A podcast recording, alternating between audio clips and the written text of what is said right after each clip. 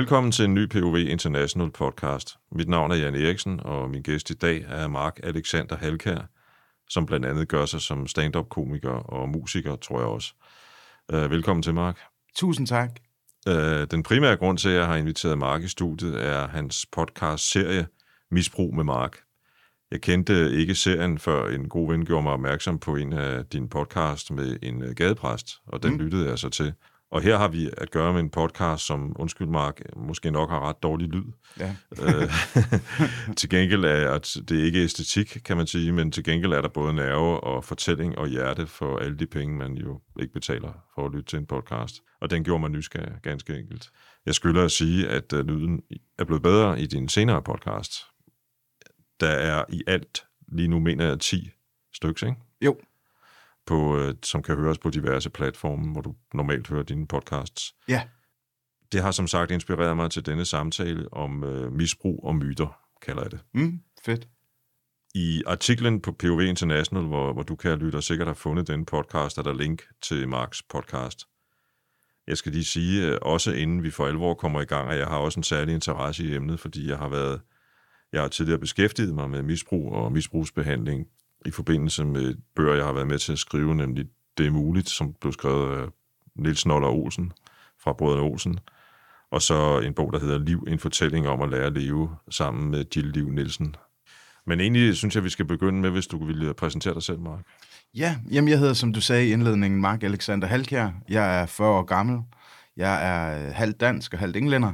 Øh, og så er jeg så stand-up-komiker og laver podcast. Jeg er også, øh, udover det, så er jeg uddannet pædagog, og jeg har også læst pædagogisk filosofi på universitetet øh, her i København, kan man sige. Ja. Jeg kom til Danmark, da jeg var omkring 6 år gammel fra USA af, hvor jeg boede i Miami, indtil jeg kom til Danmark. Min mor er englænder, øh, og min far, som er død nu, øh, og det har han været i mange år, han, øh, han var så dansk. Den første del af dit liv voksede du op i Miami, fortalte du mig lige før. Ja. Øh, og, og du har skrevet til mig, at du øh, meget var på krydstogsskibet. Var det sådan, at øh, en af dine forældre optrådte der? Eller, eller? Nej, altså min far, han var hotel manager, hed det. Øh, og det, så det vil sige, han var chef for alt sådan noget, der havde med hotelvirksomheden på et krydstogsskib at gøre. Så det vil sige restauranter, tjenere, ja, bar, alt der havde med selve hoteldelen at gøre. Det var han øh, chef for. Så på den måde øh, var jeg faktisk tit med ud at sejle. Altså, jeg ved ikke meget om krydstogsskib, men jeg ved dog så meget, at der er nogen, der optræder som regel. Ja. Øh, var du fascineret af det der med at performe og optræde ja. allerede som lille dreng? Ja, fuldstændig. Altså, fuldstændig. Jeg, øh, jeg kan huske, at en af de ting, de performede på skibet der, det var uh, musicalen Cats, faktisk. Øh, så allerede siden jeg så den, var jeg faktisk tryllebundet til alt sådan noget show, og alt, der har med show at gøre, det elsker jeg. Du har ikke lagt skjul på i nogen af dine 10 podcast indtil videre, at uh, en af din incitament, eller en del af dit incitament til at, at producere dem, er, at du selv har en fortid som, som misbruger. Ja. Um, hvad gik det ud på?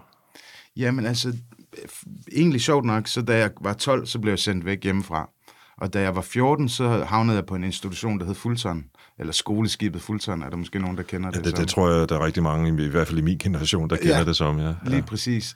Og øh, der, det er jo sådan et skib, skoleskibsprojekt for adfærdsvanskelige unge. Det hed det i hvert fald dengang i 90'erne. Det, det tror jeg ikke, man kalder det i dag. Det må man det ikke sige i dag, tror jeg. Nej. Nej, det håber jeg på en måde ikke, men, øh, så, men, øh, men det var i hvert fald det, man kaldte mig der. Og så blev jeg sendt ud af sejle. Og, øh, og det var egentlig fordi, at min skoleinspektør på min skole, jeg lavede meget ballade, sådan meget klassisk, larmede i timerne, og var mere optaget af, at jeg skulle ud og ryge cigaretter i frikvarteret, end at lave lektier. Og så er det min skoleinspektør, han spørger mig, jamen Mark, øh, hvis du skulle lave noget andet end skole, kunne du så forestille dig noget andet? Og jeg havde jo rigtig gode minder om, øh, ja, som sagt, cocktails og shows på og agterdækket. Øh, så jeg sagde, at komme ud og sejle kunne være fedt. Øhm, men det, men det var så en helt anden slags sejlads, end det, jeg lige havde prøvet før. Øh, der var ikke noget med øh, pindemader, eller en mand med, med sølvbakke. Det var vist noget helt andet, ikke? Jo, det var noget helt andet, ja. Man kunne ikke skyde lærduer fra agterdækket, øh, som man tit kan på et krydstogsskib. Okay. Så, så det var noget af et chok for mig, det må jeg mildest sige. Det var øh, jo en tremastet skonnert, der jo, ja, den havde el, men øh, vi brugte kulkomfur, for eksempel. Så den skulle holdes i gang hele døgnet. Øh, så det var noget helt andet end noget, jeg nogensinde havde prøvet før. Øh, så jeg lærte allerede at kende til has. Dengang jeg startede på Fuldson, der røg mange eleverne, de røg has. men jeg holdt mig sådan set fra det. Jeg tror, jeg var egentlig bevidst nok om på det tidspunkt, at hvis jeg gjorde det, så kunne det gå galt for mig på en eller anden måde. Jeg ville blive blandet ind i noget, jeg ikke skulle. Eller... Så, så jeg holdt bare, hvad kan man sige, jeg holdt mig meget for mig selv, og holdt snuden i sporet, så at sige. Øh, så jeg røg hverken has eller noget dengang. Men da jeg så blev, og så blev jeg tidlig far. Jeg var 20, da jeg blev far første gang, og blev også far til nummer to barn kort efter, et to år efter det, det første barn. Så jeg tror, da jeg var 25, det var her, jeg det ligesom, der var det gået galt med forhold, og jeg boede alene på kollegie, jeg var 25, og jeg tror, jeg følte egentlig, at jeg havde en masse ungdom til gode, fordi jeg havde været ude at sejle på Fulton, hvor det var jo meget sådan kæft retning, og der var ikke meget tid til at tage til Roskilde Festival eller de her ting. Det måtte vi jo simpelthen ikke. Så, øhm, så jeg tror, da jeg var 25, og lige pludselig var alene, og øh, efter endt forhold og så videre. Egentlig, egentlig far. Ja, så, så var det ligesom, at øh, det blev meget svært for mig. Nummer et, der var rigtig mange følelsesmæssige ting, jeg ikke havde styr på, eller fået bearbejdet. Og så tror jeg også bare, at jeg følte, at øh, der var en verden, jeg gerne ville kende til. Altså når jeg tog i byen og så unge sidde på værtshus. Jeg så tit nogle øh, unge fyre og sidde med nogle kvinder og øh, sidde og drikke fadøl og spille bordfodbold og snakke politik. Og det var ligesom en hel verden, jeg slet ikke kendte faktisk. Min analyse på det tidspunkt, det var, at måske er en af grundene til, at de her forhold ikke har fungeret, jeg har været i, jamen det kan godt være, at det er simpelthen, fordi jeg ikke har udlevet mig selv, eller fundet mig selv endnu, øh, hvilket jeg tror måske også kan være noget rigtigt i. Og det førte så til Hassen? Altså. Ja, det startede med, at jeg, fordi jeg havde egentlig en kæreste, altså, hvis øh, forældre røg meget has. Og det var faktisk øh, sammen med dem, jeg nærmest prøvede det første gang. Altså, faren havde en, øh, det var så ikke hendes biologiske far, men, øh, men faren havde simpelthen en hash, øh, eller en hamplantage øh, på Fyn. Ja, okay. Øh, så det var faktisk der, jeg prøvede det, men hun var ikke ret begejstret for det, for hun havde jo vokset op med, med hashmisbrug, og, øh, og var ikke imponeret af det. Så hun var meget bekymret for, at jeg skulle ryge. Men da jeg så boede alene, så var det ligesom, jeg, jeg fik indhentet en masse af det, af det forsømte. Og så blev det jo egentlig bare en vanlig pludselig det hele. Altså at gå i byen meget, og ryge has meget. Altså hvor stort var dit uh, forbrug på det tidspunkt? Misbrug? Jamen altså, da jeg cirka var 25 og startede op med det, så blev mit uh, forbrug meget hurtigt næsten ligesom med cigaretter. Altså, uh, jeg tror ikke, det er forkert at sige, at jeg røg uh, i hvert fald 10 joints om dagen. Altså på det højeste, kan man sige, der var det jo næsten, mit joints-forbrug var jo ligesom et cigaretforbrug ja, nærmest. Ja. Og jeg kunne slet ikke gå nogen steder, hvis jeg skulle til grøn koncert eller sådan noget. Det var helt utænkeligt at gøre, uden at have nogle joints med.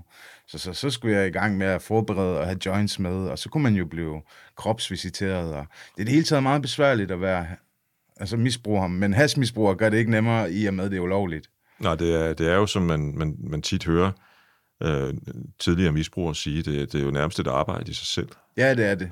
Øh, her tænker jeg måske især på alkoholikere, men, men alligevel også, ikke? Jo.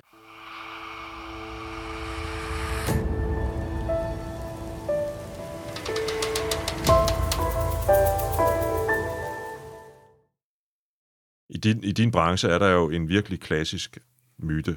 Ja. Det er den med den grædende klovn. Ja. Og Dirk Passer er vel et af de eksempler, man trækker mest frem.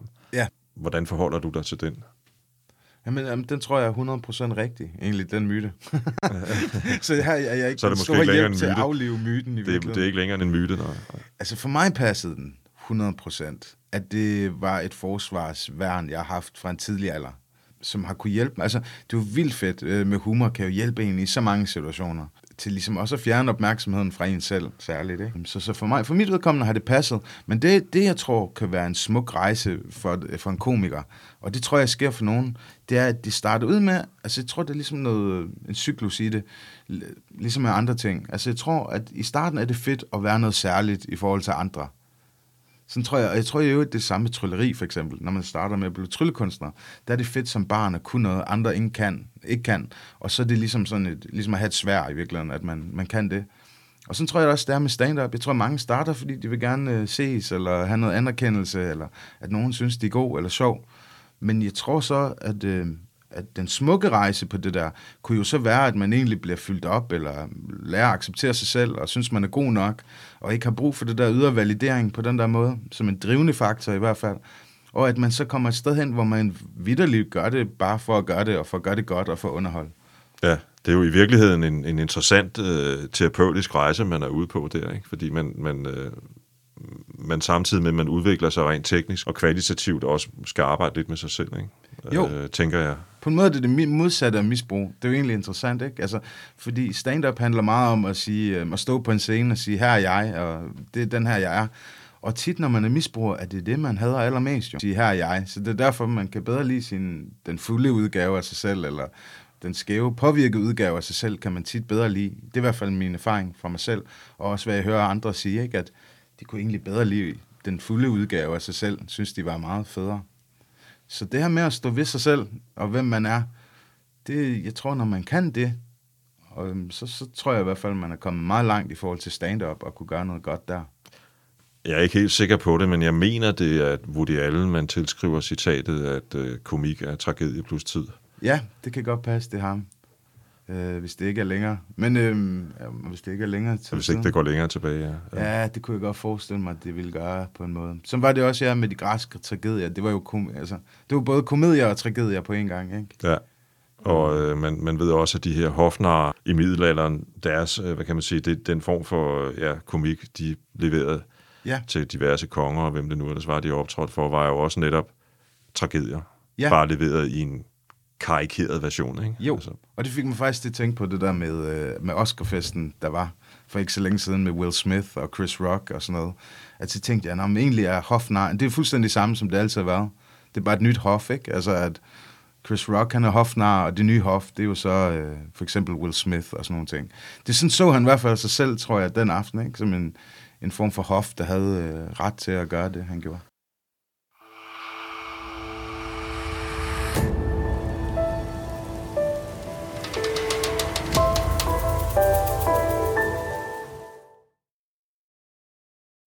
En af de ting, som, som jeg synes, I ofte berører i dine podcasts, ja. det er spørgsmålet om øh, det, som man, man klassisk i Danmark vil sige, hvorfor drikker Jeppe? Altså, hvad er, hvad er det egentlig, der ligger bagved som årsager? Og, og, og nogle gange kan man øh, relativt nemt måske pege på nogle øh, ting, der kan have spillet ind. Mm. Øh, andre gange kan det måske være et, en, en palet af mange farver, dybest set. Ikke? Ja da. Men man snakker meget, eller også i jeres podcast, om det med arv, skråstreg miljø, ikke? eller kontramiljø. Jo. jo. Er du vokset op i et misbrugshjem? Ja. Øhm, det er jeg faktisk, men ikke klassisk set. Øhm, altså, fordi mine forældre jo var fra den gode del af middelklassen, kan man sige, kvæg min fars job. Min mor var traditionelt egentlig fra en ret fattigt hjem, arbejderklasse, men min far kom egentlig fra en god del af middelklassen, og havde også en, en far, der havde, altså min farfar, han, øh, ja, han var faktisk direktør for et stort et stor magasin her i København, så han kom for lidt bedre kår, og min far drak rigtig meget, øh, rigtig, rigtig meget, indtil at, øh, jeg ligesom kom. Men med ham, der var det faktisk spil. Altså, altså ludomani, faktisk, ja, ja. ja. Det var faktisk præcis det, det var. Og øhm, han var besat af at spille. Altså, fordi jeg snakkede netop med en terapeut omkring det her med, at, og jeg har også snakket om Marie Brikstofte om det her med, at, øhm, at kontrol jo også kan være et misbrug. Prøv at forklare det. Jamen altså, når man gerne vil have kontrol, og det kan jo være med sit barn, eller sin kæreste, eller sine øh, venner i virkeligheden, der, øh, så bliver det sådan en tiltagende ting, ligesom et misbrug. Det kan være, at det, man starter bare lidt med en lille smule kontrol, men, men det er så ligesom, men man bliver ikke, det gør jo egentlig bare en mere usikker, når man prøver at få kontrol med ting, fordi man, tit og ofte kan man ikke have kontrol over ting. Det er lidt en illusion på mange måder. Så det, det kan hurtigt blive sådan en misbrug på den måde, at man ligesom skruer op for, hvor meget man kontrollerer øh, dem, man er sammen med. Altså sådan som jeg oplevede det. Min far, han var jo meget væk, i og med, at han sejlede, og han var også ret old school. Så, så i det hele taget, det her med at være inde over børneopdragelsen, det var ikke rigtig noget, han var vant til, den form for tænkning. Så, så han var ret old school på den måde. Og det var min mor sådan set også. Hun er fra 1946, og hun lever så stadigvæk. Men, øh, men nej, hun var meget, altså hun brugte rigtig meget øh, tid på mig. Altså, så meget tid, at jeg faktisk har følt nogle gange, at jeg ligesom var jo et lidt et projekt jo, i virkeligheden mm. mere end... Det blev jo ligesom... Jeg synes, nogle forældre har det med at gøre det her med, at deres forældreskab handler meget om deres egen identitet. Ja. Mere end det handler om at understøtte barnet, så kommer det til at handle meget om deres identitet som forældre. Og sådan nogle ting kan jo være lidt misbrugslignende, hvis du kan følge mig. Ja. Øh, forældre, der gør det, for eksempel, de får jo også tit store problemer, når børnene så vælger at flytte hjemmefra, fordi hvad skal så træde i stedet for? altså, det er lidt det samme som med misbrug, sådan som jeg ser det. Det vakuum, der kan opstå, hvis man har gjort sine børn til hele sit liv og hele sin identitet. Jamen, så den dag, de flytter hjemmefra, så kan man jo godt være lidt på den. Havde du en fornemmelse af, da du begyndte at ryge op til de der 10 joints om dagen, som du fortalte før, Ja. at dit store forbrug af has fik dig til ligesom at finde en identitet? Øh, fordi du havde måske igennem øh, din barndom oplevet, at nogen prøvede at øh, lægge en identitet ned over dig. Mm. Altså fra din mors side, tænker jeg. Ja, det føler jeg faktisk mange har, altså på forskellige måder. Altså skolen, altså jeg synes egentlig, jeg er, blevet, jeg er ikke blevet mødt så godt, hvis man kan sige det. Altså min mor øh, havde ikke sådan de store, eller har ikke de store pædagogiske evner. Øh, så, så på den måde er jeg blevet lidt mødt forkert af hende. Så havde jeg også identitetsmæssigt, så kom jeg jo til Danmark som seksårig lige pludselig. Så det var jo også noget af et identitetsskifte øh, skifte på en eller anden måde. Øh, at skulle integreres i Danmark, ikke? øh, og i skolen og sådan noget. Så jeg tror egentlig, at jeg tit er blevet mødt anderledes, end jeg følte, at jeg burde.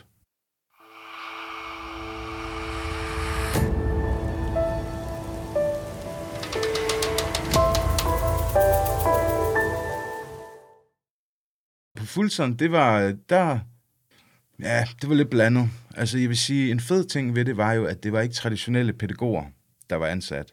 Så, og det synes jeg havde nogle styrker, fordi det var mænd, der havde arbejdet med tit, og ofte var det sømænd faktisk, der fik arbejde på Fulton. Nogen havde også været i militæret og sådan nogle ting. Og det fede ved det var, at øh, der var måske lidt øh, højere til loftet i, hvad der kunne siges. Og jo, jeg synes egentlig, at man blev behandlet meget langt hen ad vejen efter, hvad man selv ligesom lagde ud. Det er meget klassisk, når man igen taler om misbrug og misbrugsbehandling, at man som misbruger jo godt ved et eller andet sted, at man gør noget, som i gåsøjne er forkert. Altså forkert både i forhold til, hvad ens øh, krop og, og, og, hvad skal man sige, psyke dybest set kan klare, mm. og måske især måske også i, i forhold til, til de der nære, der er omkring en i det her tilfælde, måske dine børn, ikke? Mm. Men, men, men samtidig udskyder man det hele tiden, øh, det der ja. valg. Ej, jeg, jeg starter sgu i morgen. Altså, Ja. jeg stopper i morgen, ikke? Eller, er eller når nej, i morgen der skal jeg ud og, og, og optræde, eller i morgen skal jeg ud og se et eller andet sammen med gutterne. Nej, så bliver det på, ja. mandag, på mandag stopper jeg, ikke? Der er altid en god grund til at tage rekreationelle stoffer, og der er aldrig nogen rigtig øh, godt tidspunkt at stoppe med dem. Altså, det er min erfaring. Altså, der er altid en god lejlighed, ikke? Så er det søndag i morgen, eller så er det ekstra dejligt vejr i dag, eller så videre, så videre. Så der er altid en god grund til at gøre det, og der, ja, som du nævner, der, der er aldrig rigtig noget oplagt tidspunkt at stoppe. så, det, så det er en, øh, ja. Hvad, hvad var det, der overbeviste dig om, at du var nødt til at stoppe med dit uh, hasmisbrug? Jamen, det gav faktisk sig selv, fordi jeg fik en hashpsykose. Og der var jeg egentlig øh, meget mere, hvad kan man sige, virkelighedspåvirket, er med hash. Så, øhm, så, så jeg, jeg, jeg kunne ikke ryge hash, mens Hvad, hvad sker der egentlig i hashpsykose. sådan en haspsykose der? Jeg kan faktisk ikke forklare det sådan videnskabeligt, men jeg kan sige fænomenologisk eller sådan personligt, hvad det jeg oplevede, det var, at det var ligesom at være på syre. Det, når man, altså jeg har aldrig prøvet det, men når jeg har hørt folk tale om syretrip og svampe og sådan noget, så føler jeg lidt, det var sådan noget. Men bare, at trippet varede i flere måneder, hvor, hvor hele min virkelighedsopfattelse var bare meget, meget flexet, eller var i hvert fald meget anderledes, end hvad den havde været før, og hvad normale mennesker ellers opfatter som virkeligheden. Der var mine grænser ikke. Øh, så jeg så virkeligheden helt øh, forskruet. Du levede en helt, nærmest i en parallel verden Ja, i en periode der. Fuldstændig, fuldstændig. Jeg troede, tingene hang anderledes sammen i verden i en periode. Altså, jeg troede jo i... Jeg joker jo med det i mit stand-up, at i 14 dage, der troede jeg, at jeg var kronprins Frederik. Okay, Men altså, det er så ikke helt løgn. Altså, jeg troede, at jeg var sådan noget... jeg kan oplyse dig om, at Amalienborg ligger lige herovre bagved, hvis- Ja. bagefter, hvis det er, du vil hjem. ja, det er dejligt. Altså, jeg kan gå direkte hjem. Ja. Nej, men, ja, nej, men jeg plejer at joke med, at, øh, at jeg troede, jeg var kronprins Frederik, og jeg har aldrig været så forpustet, fordi jeg var både at løbe i Kolding, Vejle, Fredericia. så, øhm, så ja, så jeg joker lidt med det i mit stand-up, men, øh, og folk griner, men det er jo egentlig rigtigt, at jeg troede jo alt muligt mærkeligt. Der er to ting, jeg har lyst til at sige lige her. For det første har jeg, er jeg overbevist om, selv haft en haspsykose på et tidspunkt. Nå, Øh, meget kort så handlede det om, at vi var nogen, der, der, der ofte mødtes og hørte noget musik, en klassiker, Ja. dybest set, ikke? jo. kombineret med nogle, med nogle guldbejer og sådan noget. Og, og, og en aften følte jeg, at jeg bevægede mig ind i en parallel verden Ja. øh, på vej hjem. Ja. Øh, Jeg har en stopknap. Ja. Øh, det kommer vi lidt tilbage til senere. At, at, øh, at, at sige, så, så, så rører jeg aldrig mere øh, has, og det har jeg faktisk ikke, jeg har ikke røget siden øh, 82, Nå, wow. hvilket jo efterhånden er en del år siden. Ja, ja. Men, men, men hvad der sådan set er vigtigere, desværre kendte jeg i en periode en fyr, som havde haft en haspsykose også, og Nå. som fik nogle alvorlige, øh, alvorlige øh, psykiske men af det, Nej, nå. og, og som har været i systemet, øh, altså i det psykiatriske system lige siden faktisk. Nå. Hvad var det, der reddede dig, for nu at sige det på den måde? Jamen, det er svært at sige, fordi jeg har faktisk været øh, uheldig, eller hvad man kan sige. Altså, ja, hvis man kan bruge det ord om noget, man selv har påført sig selv. Men, øh, men jeg var uheldig at få tre hashpsykoser, tror jeg, det er, er blevet til. Ja. Og øh, jeg ved ikke, hvad det er, der har reddet mig, men øh, det er et godt spørgsmål. Hvorfor, at, altså, for jeg ved ikke helt præcis, hvorfor det lige pludselig opstår, og jeg ved ikke, hvorfor det gør i sig selv. Men, men, jeg tror, men ligesom med det her syretrip, jeg tror en af tingene, og det er bare en meget løs teori, men jeg tror en af tingene er, at når man ryger hash i lang tid, så er der jo nogle problemer, der graver sig væk, eller øh, ligger under neden og, og arbejder, som man ikke øh, lægger mærke til. Og hvis man har for mange af de der dæmoner, man aldrig har fået kigget på, liggende i bagagen, så tror jeg måske, at sandsynligheden for at få en psykose i det hele taget er større. Så, så, så jeg ved ikke, om det er sådan noget, der er sket, at, at jeg ligesom har røget så meget has, og så i det øjeblik, jeg stoppede, så er virkeligheden bare kommet tilbage med fuld skrald, og det har været for belastende for min psyke, og, og ligesom at rumme alle de ting, jeg ligesom har, har flygtet fra. Det kunne meget vel være. At det er ligesom Pandoras æske, der bare øh, åbner sig lige pludselig.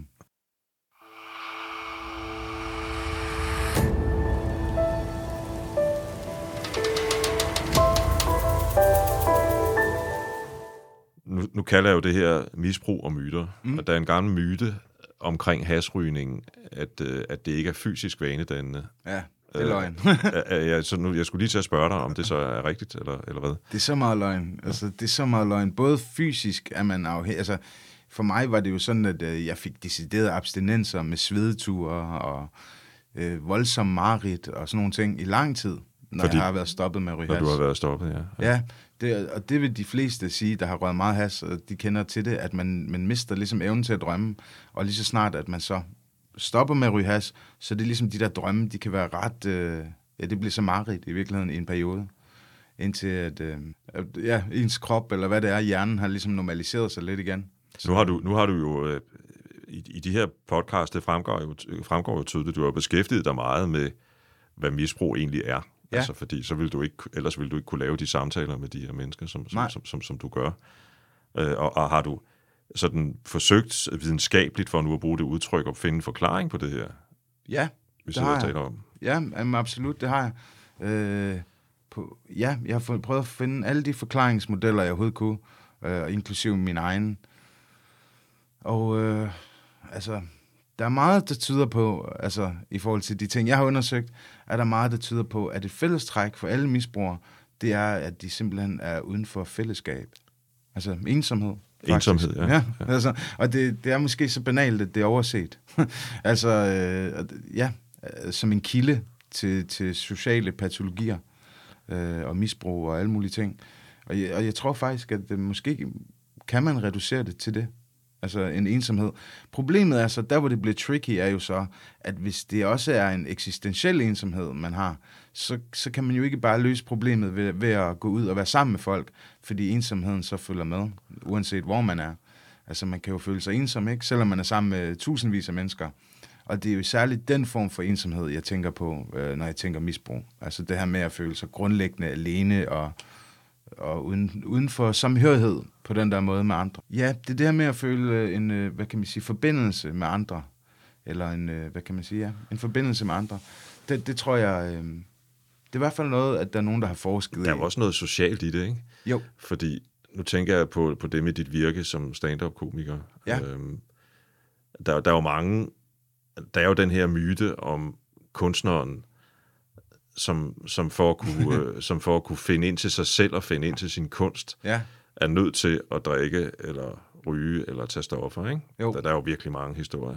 jo, Stand-up-komikere, som, altså hvis vi tager sådan den gamle skole, ja, A-holdet, øh, Kasper Christensen og Fuglendorf og, og, og hvad hedder han, Thomas Wivel har jo fortalt om deres øh, druk. ja, Øhm, og der tænker jeg, at det, der vil også er en social dimension i det, altså det der med, at man kommer ud, Jo. sådan en som dig, ud og optræder, og dels skal man på scenen, måske skal man lige have en skarp for at komme op og stå, øh, hvis man er lidt nervøs, ikke? Eller, eller måske skal man dulme et eller andet bag, eller, eller rettere sagt, man skal ned bagefter, det er jo også en klassiker. Ja, også det. Du står der foran, du ved, 100 mennesker, der klapper, eller hvis, hvis, det er, hvis du er rockstjerne foran 50.000, der klapper, hvordan, hvordan, hvordan falder man ned bagefter, ikke? Jo. Plus at I, du måske er i fire ude sammen, eller et eller andet, så bagefter skal vi lige, vi skal lige hygge os lidt, ikke? Jo, det er absolut øh, en af grundene til, at jeg tror, mange komikere falder ikke. Der er man jo i et minefelt hele tiden af alkohol. Ikke? Man er jo altid på et spillested, hvor der er alkohol. Øh, så ja, det, det alkohol og stand-up tror jeg tit hører sammen. Men jeg, men jeg tror også, der er mange, der ryger, ryger has egentlig i det miljø. Fordi at, øh, der er mange øh, krøllede hjerner, ikke?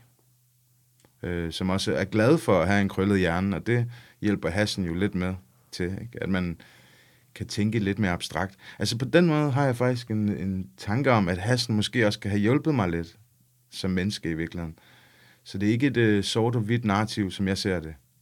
Det er det hele taget et, øh, et, et, et tema i din podcast, det der med, at det ikke er sort og hvidt Ja, øh, på rigtig mange fronter, ikke? jo. Altså jamen, faktisk, altså, det er så klichéagtigt og banalt. Men altså, da jeg ligesom var færdig med has, så den reaktion, jeg fik fra omverdenen, da jeg ligesom, for det, det var noget, jeg har holdt hemmeligt, kan man sige. Da jeg så ligesom lagde kortene på bordet og fortalte alle, at jeg har haft et hasmisbrug i mange år, den reaktion og nogle af de ting, folk sagde, og den vrede, nogle folk havde, og forarvelse og, og misforståelser bare, jamen det gjorde bare, at jeg følte, at jeg var nødt til, altså jeg vidste, altså jeg har aldrig haft sådan en øh, følelse før i mit liv, men jeg vidste bare, at jeg er nødt til at gøre et eller andet, så jeg kan sige, at jeg har bidraget, om det er bare en lille bitte smule, til at øh, der er mindre stigmatisering på misbrugsområdet. Altså hvis jeg kan gøre en lille bitte ting bare til, at der er et menneske, der ser lidt mere øh, bredt eller åbensindet på det her fænomen med misbrug, jamen så, øh, så følte jeg, så kunne jeg ligesom bedre se mig selv i øjnene. Så jeg var nødt til at gøre et eller andet, følte jeg. Og Det, ja, det var egentlig meget mærkeligt. Og så havde jeg jo min iPhone. Jeg havde jo ingenting. Jeg havde jo ingen penge. Jeg havde ikke, øh, dårligt nok, nogen, øh, jeg snakkede med lige der. Altså, og så havde jeg min iPhone, og så tænkte jeg, "Nå, men så kan jeg da lave en podcast øh, omkring det.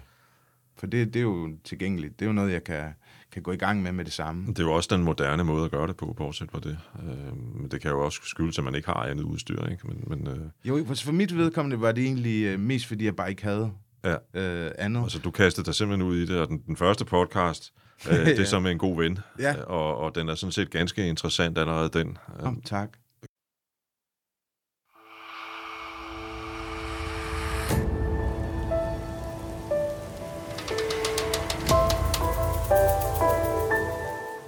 En af dem, du taler med, er jo, som du selv var inde på før, Marie Brikstofte, Ja. øh, forfatter, politiker, hvis nok også terapeut, ikke? Eller, Jo, øh, og øh, psykolog. psykolog, ja.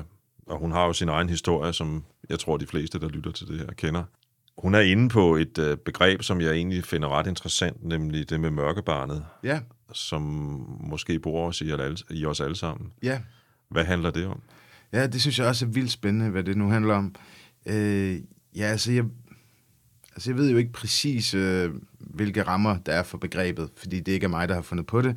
Men, øh, men som jeg forstår det, jamen, så er det jo den her del af os selv, den vilde, øh, Øh, hvad kan man sige, ukultiveret. Eller det er måske vores, øh, ligesom Freud har de her kategorier, ikke, med id og ja, øh, jaret i hvert fald, og overjaret og så videre.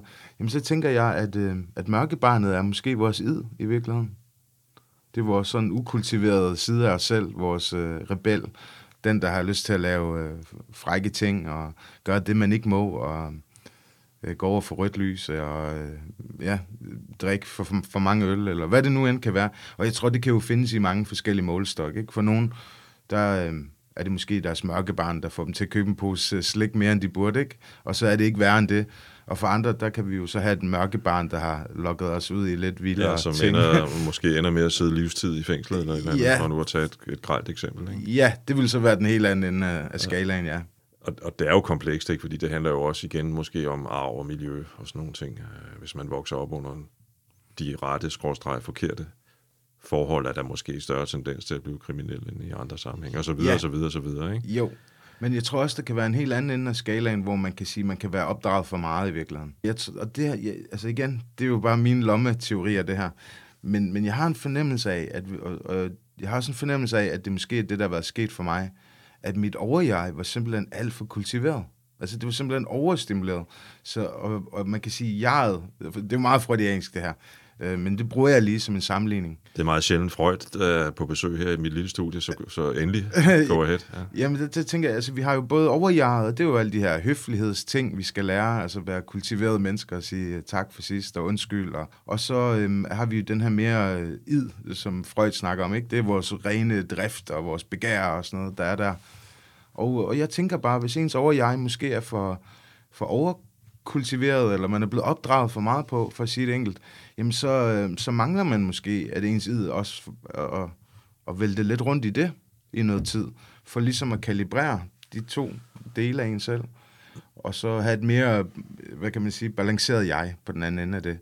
Og det tror jeg var tilfældet for mig. Altså jeg havde virkelig, jeg tror, at det var fundamentalt for min dannelse, at jeg skred ud at det så blev for meget og i for lang tid, det vil jeg gerne have lavet om. Men jeg tror, det var en uundgåelig del af en sund dannelse for mig, at få indhentet de der ting, jeg manglede. Jeg ved ikke, om der er nogen, der har fundet den perfekte balance mellem det mørke og det lyse barn. Nej. Og jeg er ret sikker på, at vi alle sammen kan identificere os med den forklaring. Ja. Men, men det må da være rart, hvis man har altså den der skrejen ud, som øh, man kan tillade sig selv øh, under kontrollerede former. Ja. Altså jeg, jeg tænker, at øh, og igen er det sort og hvidt, ikke? Jo. Øh, men, men den her meget berømte danske festivalkultur. Ja. Danmark er det land i verden, der har flest festivaler per hoved. Ja.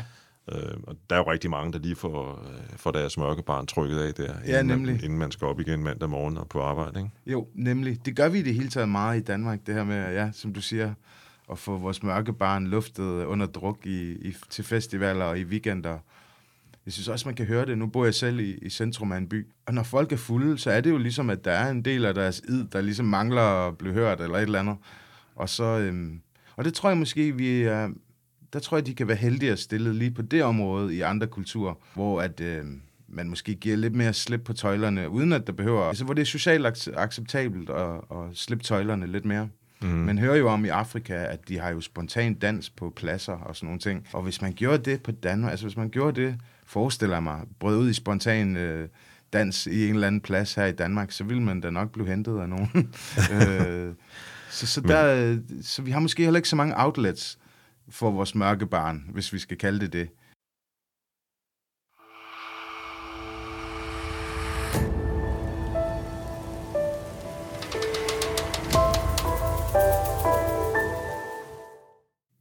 Altså, man, har jo, man taler jo meget øh, på godt og ondt om den danske alkoholkultur, ja. som åbenbart er noget specielt. Ja. Øh, jeg, jeg tror måske nok, at der findes tilsvarende alkoholkultur så mange andre steder, øh, ja. måske regionalt i nogle lande. Ja. Men, men, men, men med den baggrund, du, du har, ser du den kultur som noget positivt, eller noget negativt, eller er det også igen nuanceret? Ja, jeg ser det egentlig ikke som noget øh, som sådan positivt. Altså, men jeg ser det bare som et... Øh, men ja, igen, det er heller ikke noget, jeg ser sort og hvidt. Men jeg synes, at jeg har tænkt over sådan noget med for eksempel på gymnasiet, hvor man har fredagsbar. Altså, jeg synes, der er et eller andet uheldigt over det. At man øh, efter sin... Altså, vi sad jo og var mega stive på vores gymnasie der om fredagen. Øh, og det var jo... Jamen, det er allerede inden da. Altså, da jeg var teenager, der kom jeg jo på halvbal. Og der var der... Og nu... Det var ikke noget, jeg tænkte over dengang, men det er noget, jeg tænker over nu. Der var jo voksne, der, der serverede til de der halvballer. Og de vidste jo godt, at vi ikke var gamle nok til at drikke. Øh, så det har jo været noget, det omkringliggende samfund har støttet helt op omkring. Ikke? Og det, det synes jeg da ikke er så heldigt. Det, at du jo her på mange måder helt uennyttigt har sat øh, et projekt i gang, der hedder et antal podcasts. Ja. Øhm, at, at det er et forsøg på at indkredse både forklaringer, fordi dem er der jo mange af, ja. og erfaringer ikke mindst, ja. men også løsninger. Ja, det er det faktisk, og det er for at undgå, at folk... Øh, noget af det, jeg var mest træt af, altså man kan sige, der var flere... Nu, nu hvor programmet handler om myter, så kan man sige, det var det, jeg selv oplevede. Og jeg var ikke klar over, at der var så mange myter. Øh, men det var det, jeg blev klar over, at for eksempel den her myte med, at... Øh, eller jeg ved ikke, om det er en myte, men det er i hvert fald en dårlig... Øh, det er en uheldig måde, folk forstår det på. Det her med, at nå, jamen, hvis man er misbruger, så kan man jo bare lade være. Altså, der er ingen, der har tvunget en til at gøre det her. Så sådan nogle ting, for eksempel at folk har sagt til mig, men øh, hvorfor, du kan bare lade være, der er ingen, der tvunget dig til at ryge has. Og det er jo sådan set rigtigt nok på et niveau, men, men så er det jo alligevel så forkert på så mange andre niveauer, at, øh, at det, det var sådan nogle myter, jeg gerne ville gøre op med, for eksempel. Det her med, at det er vilje, altså det er noget med vilje på en eller anden måde. Øh, det, det tror jeg ikke den dag i dag længere, det har ret meget med vilje at gøre. Hvad er det så? Det er, jo, det er jo svært at fuldstændig frasige viljen 100%, det er klart. Men jeg tror egentlig, at... Øh, men altså nu har jeg talt med flere omkring det her. Nu talte jeg jo for eksempel meget med præsten øh, ja. omkring det her viljesaspekt. Fordi han, han sagde alligevel nogle... Han var også meget på, at det ikke var vilje, men så sagde han alligevel nogle ting, hvor jeg blev lidt... Nå, men antyder du så ikke, at der er noget vilje i det alligevel? Men nej, jeg tror ikke... Altså, jeg tror, det er en, en kombination af nogle øh, genetiske ting og nogle livsomstændigheder, der gør det. Men nu tænker jeg lige så meget hen i retning af det der med at stoppe. Ja. Det kan for eksempel være efter en intervention Ja, fra familien, ikke? jo. Det er vel også en, et viljes, en, en viljesakt at sige, jamen, jeg er nødt til at stoppe nu. Altså, jeg lader mig indlægge på, øh, du ved, øh, Chile, eller hvordan det nu foregår, ikke? Jamen, ellers er det livsomstændighederne, der ændrer sig. For hvis man nu føler sig alene, og så ens familie dukker op, og det går op for en, at Nå, okay, det betyder jo åbenbart noget for dem, hvad, hvad jeg går og laver, jamen så har ens livsomstændigheder jo også ændret sig. Så, så jeg tror, for mig hælder jeg meget mere til, at det er ens livssituation, der skal ændre sig, øh, mere end at det er en vilje. Altså, for man kan ikke tage det på knorene, så at sige. Altså, det her, og, og når jeg siger det der med at tage det på knorene, altså det her med, at man sådan, hvis, noget, hvis man skal arbejde med det rigtig hårdt, og man skal bruge øh, rigtig meget energi hver dag på at undlade at tage sit stof, hvis det er sådan, sådan noget, man er ude i, så tror jeg, at det er dømt til at gå galt på et eller andet tidspunkt. Men, øh, men man skulle jo gerne øh, sætte sit liv i gang efter stoffer eller et druk, eller hvad det nu er, på en måde, som øh, er forenlig med, øh, med noget, man holder af på en eller anden måde. Hvad, hvad gjorde du egentlig selv efter de 10 år? Og Jamen, dine altså- psykoser? Jamen, jeg fik jo så de der psykoser, og så fordi det var lidt ligesom det her syretrip øh, på en eller anden måde, så skulle jeg også forholde mig til en masse dæmoner, jeg aldrig havde tænkt over. Og en af dem, det var faktisk det her med, at jeg ikke følte, at jeg havde ret meget familiebånd. Det var en meget stor post for mit vedkommende. Altså, det var noget, jeg var meget ked af. Og, og det, det har jo noget at gøre med, at jeg så er halvt englænder, for eksempel. At al min familie på min mors side bor i England, så dem har jeg været lidt isoleret fra. Mine forældre, dem kom jeg jo blev sendt væk hjemmefra, da jeg var 12, og mine øh, brødre, det er halvbrødre, og dem har jeg aldrig rigtig øh, fået så tæt et forhold med. Øh, vi har jo heller ikke boet sammen, og vi har, de er meget ældre end mig, så, så på den måde er det meget naturligt. Men det var altså noget, der fyldte meget i mig, det her med ikke at føle, at jeg havde sådan en, en, en bred familiekontakt, eller netværk, eller hvad man skal, familienetværk. Det, så, så alle sådan nogle ting, var jo nogle ting, jeg, jeg blev tvunget til at forholde mig til, i det øjeblik, jeg fik den der hashpsykose. Altså det kom bare, øh, over, og overvældede mig, alle mulige ting. Også med tid, hvordan havde jeg brugt min tid, og, og på en måde faldt det jo heldigt sammen med, at jeg blev 40, så det var ligesom en kombi af en 40-års krise og, og det her samtidig. Ja. Øh, ja, og det var måske også det, det var. Bare en meget voldsom øh, 40-års krise. Så, men, og der var simpelthen så mange, altså tiden fra man er 25 til man er 40, i min, øh, altså sådan som jeg har oplevet det, så er det gået vanvittigt stærkt. Og der når bare på de der 15 år at komme alle mulige eksistentielle størrelser, men ikke nødvendigvis lige når at få bearbejdet i... Jeg ved godt, det er et svært spørgsmål, men, men øh, og jeg ved jo ikke, hvor, altså jo, dine børn er jo så i over 20 nu, kan jeg regne ud. Ja, altså den ene er, og jeg har, en, øh, jeg har to drenge på 20 og en på 18, og så har jeg en datter på 5. Har du haft nogle samtaler med dem, øh, de der to ældste, om, hvad kan man sige, baseret på dine egne erfaringer, om hvordan man skal, hvad man kan gøre i virkeligheden for at undgå at ende der? Ja, øh, meget lidt faktisk. Men, øh, men til gengæld har jeg snakket lidt med dem om det, det, de selv er kommet og sagt. Altså fordi de har selv prøvet ryhas. Og det har de begge to selv sagt til mig. Og det var øh, inden alt det her faktisk. Der kan man sige, der tror jeg da, jeg følte, at jeg havde faktisk gjort det meget godt på den måde i hvert fald. Altså jeg har også lavet rigtig mange dårlige ting. Men en ting, jeg har gjort godt som far, det er at forstå det her med ikke at, at Altså, jeg har i hvert fald, det er i hvert fald lykkedes mig, at de er kommet og fortalt mig det ærligt, kan man sige. Og det ser jeg som en kæmpe succes. Og, øhm, og de, deres forhold til det var, at de sagde dem ikke rigtig noget. Mm. Altså, min, øh, min yngste søn, han prøvede det en enkelt gang, og han sagde, at øh, han synes, det var, det var kedeligt, at, der, at de havde det ligesom sjovt, og så røg de, og så sad de alle sammen og stenede lige pludselig. Så det, det, for ham var det ikke noget.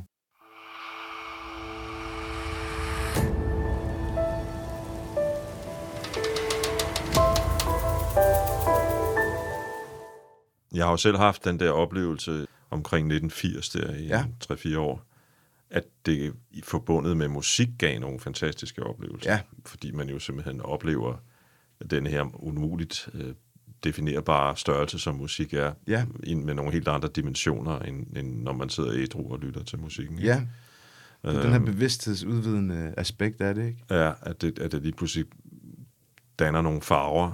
Ja, Nogle gange nærmest sådan helt konkret, at- en, en, øh, en scenebaggrund, som vel er sort eller et eller andet, den er lige pludselig blevet lyserød eller et eller andet. Altså, Ja. der, der, er- der er rigtig mange aspekter i det, ikke? jo, Og man så kan skal- også få sådan nogle åndelige, andre op, åndelige nærmest oplevelser af samhørighed med hele universet, hvordan. Ja. alting hænger sammen og sådan noget. Det hører man også om. Det hører man tit om. Ja, Og jeg har også tit oplevet folk påvirket af hash af nogle masse rigtig gode, øh, du ved, meget, meget, meget filosofiske synspunkter ja, på alting. Hvem siger, det os to, der sidder og snakker sammen? Og det kan være, det er den der mælkekarton, der står derhen, der i virkeligheden er virkeligheden, og bla bla bla. Ikke? ja. Der kan man gå langt ned ad det kaninhul. Ja, det kan man nemlig. En af de myter, myter, som jo altid har fascineret mig lidt, det, det er måske især den, øh, altså, du ved, som journalist i den verden, jeg er, er, er vokset op i og, har- og ligesom uddannet mig i øh, med learning by doing. Ja, Det er jo den her Sam Spade-myte om ham, øh, den private detektiv, ja, som står i baren med sin øh, whisky, og netop som vi snakker om før, er en loner, ikke? Jo. Altså den ensomme ulv, ja, øhm, og som øh, ikke rigtig øh, fungerer uden sin øh, whisky, og så måske en blondine eller to øh, i løbet af, af, Ja. ja. af den der krimi. Det er også bare meget mere sexet. Altså, dysfunktionalitet, synes jeg, er meget mere sexet, end at være sund. altså, Hvordan det? jo, men altså, som du siger der, privatdetektiven, når man ser ham på film, ikke? og han står med en smøg i mundvin og et whisky øh, på is der i barn, jamen altså, han er da bare meget mere mystisk og sexet, end, øh, end hvis den detektiv, han var veganer og løb øh, 20 km hver dag og aldrig lavede noget forkert. Og, altså, det, det, ja, de der karakterer på film er altid sexede, de der flossede karakterer, synes jeg. Ja, og, og så er der jo de her, ikke om du kender til de her beatforfattere, altså Jack Ja. Kerouac for eksempel, som, som jo ligesom har haft øh, enorm indflydelse på min generation, tror jeg, af skrivere. Ja, nok mås- måske især mandlige, ikke? Ja. Altså, øh, og, og som jo ikke kunne foretage sig ret meget uden at være på syre. nej. Øhm, og, og det har jo også fascineret rigtig mange. Ja da. Og, og, øhm, Men det er lidt ligesom et, øh, altså hvis man, nogen siger jo, at altså, has kan jo bruges til selvmedicinering, og man kunne jo også godt sige, at øh, det meste medicin har jo også det, man kalder et medicinspejl. Det vil sige, at, øh, at det er godt op til en eller anden vis dosis, og hvis du kommer over den dosis, så begynder det at modvirke det, det skulle hjælpe. Og sådan har jeg tænkt på, om det kan være med has også. Altså, at det faktisk har en eller anden gavnlig effekt op til en eller anden vis mængde, men, øh, men det er svært at være i det vindue, hvor at det er fornuftigt. Ja. Ja. Fordi at man jo også øh, får en større større tolerance over for has, og så derfor bliver man nødt til at øge ens forbrug hele tiden. noget af det, som øh, jeg kan huske fra, da jeg skrev bog, bog med Nils Noller Olsen, som, som gjorde stort indtryk på mig, det var hans beskrivelse af, af den frihed og den luft, der opstod omkring ham, da han stoppede. Ja. øh, og som man faktisk kunne blive høj på. Altså pludselig og konkret nævne, for eksempel, han sidder nede i en lille gård, der, der hvor han bor, ikke? Jo. Og, og pludselig bemærker træerne susen. Ja. Øh, den har jeg ikke hørt i 25 år, Nej. eller et eller andet i den retning. Nej. Pludselig stå på en, øh, på en, på en færge og kigge ud i solnedgangen og, og, og blive sindssygt berørt Ja. af det. Ja. Det var heller ikke sket, Nej. da man drak allermest. Nej. Så på den måde kan man sige, der kan jo også være nogle åbninger efter stoppet, Ja. som et eller andet sted kan gøre det trods alt sexet at leve alligevel, ikke? Altså, Jo, jo, altså, jo, jeg vil da helt klart sige, at livet er meget mere sexet, hvis man er clean. Sådan vil jeg, sådan vil jeg personligt se det i hvert fald. Øh, men, men ens identitetsforståelse eller et eller andet, der har jeg altid syntes, det var kedeligt. Og, altså, jeg var også altid meget mere tiltrukket af at lege med de børn, der røg smøger i frikvitteret, for eksempel. Altså, det var dem, jeg ville hen og lege med. Ikke dem, der lavede lektier og var fornuftige. Nej, nej, jeg vil hen til alle dem, der, der røg smøger og, og lavede noget forbudt. Så mit mørke barn har altid været meget aktivt, vil jeg sige. Altså, fra en tidlig alder i virkeligheden. men det er jo også, altså, jeg ved godt, at man nogle gange, så, så, så kommer man hen i noget, der er så fortærsket for nu at bruge det udtryk, at det ligner klichéer, ikke? Jo. Men, men det er jo også den der tiltrækning af bad guys, eller bad women, eller øh, du ved, Ja. øh, de andre mørke Ja. barn, eller et Ja. eller andet, øh, i mennesker, som egentlig er de, du ved, er de sødeste og rareste og mest ordentlige mennesker. Ja. Men man har den der Altså, der er et eller andet. I... Jeg tror faktisk, det er derfor, at jeg har nemlig tænkt over det her med kvinder, og man snakker om, at nogle kvinder kan lide bad boys og sådan noget, ikke? At hvad handler det egentlig om? Men ja, jeg tror netop, at det handler om, at når man har sådan en bad boy, eller bad girl, eller hvad det er, attitude, så er det jo klart, at det er et skjold, eller et værn for den sårbarhed og sensitivitet, man har på sig. Øh, altså, det er jo meget tydeligt at se, hvis man er voksen, ikke? At, øh, at de her lidt yngre mennesker, der spiller sej, om du vil, eller spiller lidt smart, at det er jo en form for skjold, ikke? Mm. Øh, for at dække netop over en sårbarhed og usikkerhed. Så derfor er de jo også samtidig nogle af de mest øh, sympatiske mennesker et eller andet sted, men som bare har fundet nogle meget usympatiske måder at, at, at være til på. Altså jeg kan nogle gange, hvis jeg cykler en tur, hvad jeg gør meget, øh, så ser jeg sådan øh, fire drenge i 13 års alderen kom gående. Ja. 12-13 års alderen kom gående, og, og den ene prøver at spille mere sej end den anden. Ikke? Ja, jo. Og så, og så bløder det en lille smule i hjertet, ikke? Jo. fordi jeg kan huske mig selv fra dengang, og jeg tænker, øh, ja, dreng, Ja. I skal ud og kæmpe nogle kampe, Ja. men øh, husk, nu at, husk nu jeres følelser dybest set. Ikke? Ja, altså, nemlig. Og det, ja, nemlig. Og det, det synes jeg da i hvert fald er en god ting ved vores tid, at der, det er blevet mere og mere, øh, det er blevet nemmere og nemmere at være en mand på forskellige måder. Ja, det er Eller rigtigt. være menneske i det hele taget på forskellige måder i dag. Det synes jeg bare er fedt. Altså, At, man er jo øh, nået dertil, hvor hvis man lytter til en fodboldpodcast, så sidder de og snakker om deres følelser hele tiden, ikke? Jo, jo. Øh, det er sådan helt... Øh, Det kan næsten blive, jo, og det kan også blive irriterende, hvis det bliver sådan en påtaget ja, øh, form for karte, kartesisk øh, ting, at man skal hele tiden udlevere sig selv. Fordi det handler jo, man kan jo gøre ting for at give, og man kan gøre ting for at få. Og nogle gange, hvis folk ud... Altså, det er måske en af grundene til, at det er gået faktisk godt med mine interviewgæster i min podcast. Fordi jeg helt oprigtigt har lavet det for at give noget.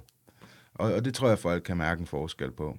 Jeg synes, det, jeg synes, det er meget vigtigt, det du nævner der, fordi en af grundene til, at jeg jo har lyttet til din podcast med glæde, er jo, at jeg netop mærker det der nærvær i jeres samtaler, som jeg, jeg fornemmer skyldes af de her mennesker, du taler med, om det er hende, der arbejder i Tjele, eller Marie Brikstofte, som vi snakkede om før, eller Jill, som jeg har skrevet bog sammen med, Mm. eller, eller, eller dem, der arbejder i sådan ungdomsbehandlingscenter. Øh. Mm. de vil enormt gerne gøre en forskel. Ja. Ja, jeg tror, alle, der har beskæftiget sig med den her problematik, bliver meget klar over det her med, hvor stigmatiseret det er. Og, øh, og hvor meget tabu der er omkring det. Og øh, ja, det, det tror jeg at er et fælles træk for alle, der har haft noget med det at gøre.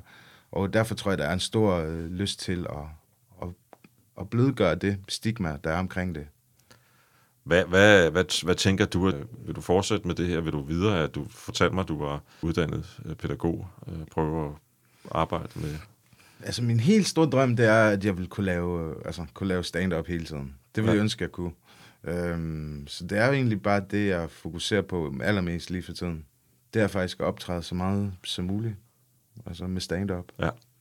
Øh, jeg ved ikke, om jeg kommer til at arbejde som pædagog igen. Øhm, det er ikke sikkert. Det, jeg håber, jeg kan komme til at leve af at lave stand-up en dag, faktisk. Men det er jo lidt... Øh, der er jo ikke mange, der har mulighed for det. Det er nok heller ikke sikkert, at jeg får det. Under omstændigheder, så vil jeg bare sige uh, tusind tak, fordi du kiggede forbi. Jamen, tusind tak, fordi jeg måtte være med, Jan. Og held og lykke med både uh, stand-up-karriere og med dine podcasts. Tusind, tusind tak.